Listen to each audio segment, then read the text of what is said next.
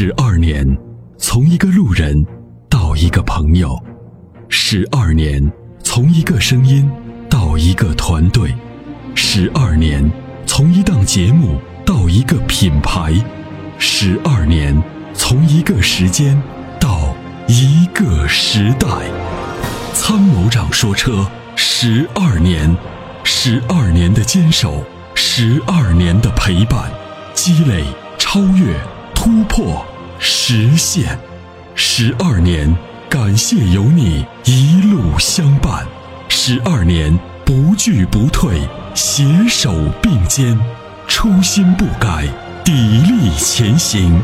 参谋长说：“车，再出发。”再出发。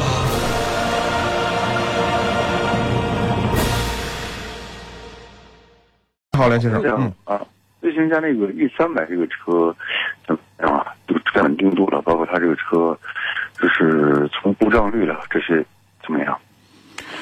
嗯，新 E 呢，其实，呃，从整体来说的话，还是在这个级别上挺，挺，应该说是挺不错的一款车。嗯，呃，我指的不错呢，主要是从外观啊、舒适度、豪华度，以及它的品牌的这个对于我们。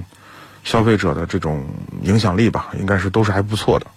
这个车呢，匹配的这个九 AT 呢，嗯，有时候略有一点点的顿挫，就是有的时候，就是在一些嗯特殊的一些情况下，就是我们可能突然我们收一脚油，然后再突然可能再踩加一脚油的时候，有可能啊，偶尔会有这种情况，但是绝大多数换挡还是非常平顺的。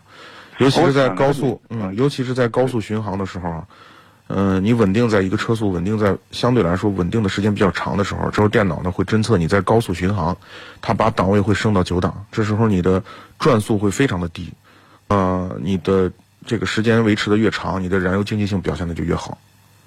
对对对，我想了解一下，就这个车它那个会不会就是你那个机油消耗量会不会也跟奥迪一样，还是会比奥迪好一些？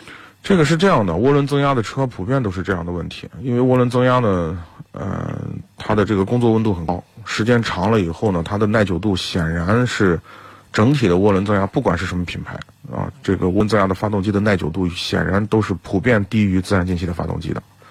那么，如果你每年行驶的公里数不大，其实也就是问题不大；如果你每年行驶的公里数，比如说三四万，那么这种情况下呢，可能会在。呃，那就高包括你的驾驶习惯，以及你使用的工况、你的燃油的情况、积碳的情况，最后可能在某某某某个时候，也许就开始烧机油了，就是这么个情况。哦，因为我可能主要是跑高速，公里数可能稍微大一点。跑高速其实不费车，因为包高速呢，你进这个前面的这个进气量比较大，就是自然你车速起来了以后进气量比较大，它会刚好呢这个把涡轮的这个热量就很好的能带走。反倒是，其实，在城市里停停走走，这种更消耗车。呃，他这个车，我想了解，你说，如果是买的话，是买 E 三百的，还是买那个一二百的四驱嘞？如果是您推荐是哪一款？嗯，你像今天这样的天气，当然四驱是 OK 的。啊，那是那是。对，就是平时的话，正常使用，你觉得它那个四驱好一点，还是它？肯定是四驱好。四驱在你呃，就是高速的时候。啊，或者高速过弯的时候，这种四驱给你带来的感觉还是不一样，还是要略好。它一它是一二百四驱，我知道它的动力低嘛，同样是二零嘛，那个相当于一个低功版，这是个高功版的。哦，对对，那您推荐是一二百的还是一三百的？低功的还是高功的？如果让我就我只能代表我啊，就是我我的个人观点，让我买我会买三百。买三百，对，如果预算够的话，去买三百的四驱。啊，那那那个价格太高，有点高，对。啊，啊，那四驱，因为我现在本身有一个 SUV 的，好像问题也不大。嗯，呃，因为这种四驱啊，都是这种适时四驱，它实际上呢，它它所能分配到前轮呃，或者是这个。嗯，每个轮子输出的动力不是像我们想象的那样，每每个轮子都是百分之二十五，不是那样的。对对对，嗯。那您觉得像这个 E 三百和它五三零这两个比起来，或者五二八五三零比起来，哪一个能更合适一些，或者稳定度更高一些？嗯。从品牌、从驾驶的舒适度以及豪华感来说的话，E 三百还是要强一点。呃，宝马呢还是偏向于年轻人，就是您的岁数看是多大？如果因为我的声音我判断不出来啊，就是 呃，那是那我已已经过了中年了，四十好几了。我也是觉得宝马好像过于年轻化，我也是这样。四十也很年轻啊，嗯，两个车都可以，但是相对于这个。奔驰来说就有一些沉稳啊，这个这个老气一些。它这个 E 三百后期呃，说是我我在有好多论坛里边看啊，贵。它现在一个反正好像是比较贵，还有一个这个轮胎好像是不能上道牙那些。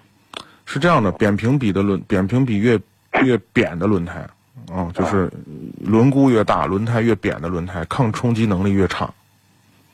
哦，对对。你要上马路台儿用这种轮胎，你要小心，一定要小心，弄不好这轮胎就废了。哦，就鼓个包。嗯，后期保养是不是贵一些？后期保养贵吗？这个奔驰的出了名贵，零整比十三比一。哦，嗯。那行好，谢谢谢谢。好，不客气啊，感谢参与。解放双手，在车上做你想做的事情。Rock 重力手机支架，漂移的过程中，让你的手机稳如泰山。微信关注“参谋长说车”车友俱乐部，回复“手机支架”即可购买。